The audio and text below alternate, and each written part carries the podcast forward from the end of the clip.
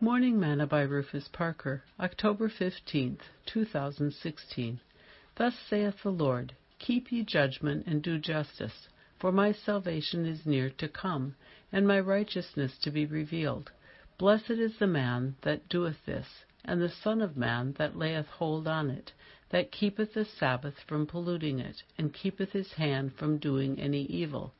Neither let the Lord, son of the stranger that hath joined himself to the Lord speak, saying, The Lord hath utterly separated me from his people. Neither let the eunuch say, Behold, I am a dry tree.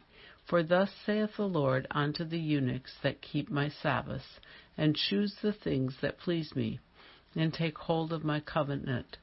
Even unto them will I give in mine house and within my walls a place and a name better than of sons and of daughters. I will give them an everlasting name that shall not be cut off.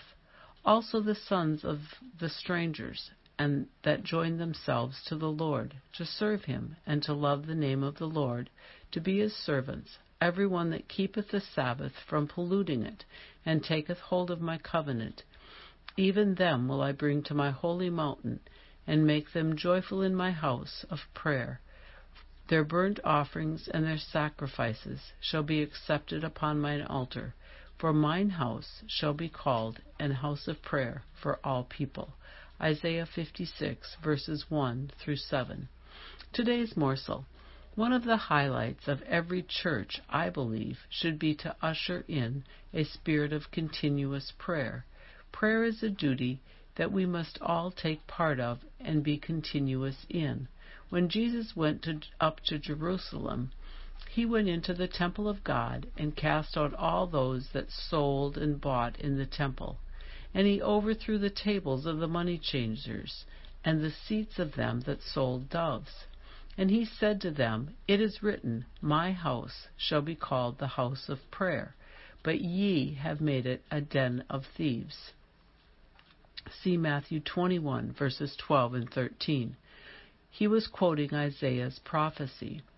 Therefore, we must not allow the church to become a venue for making money and selling things.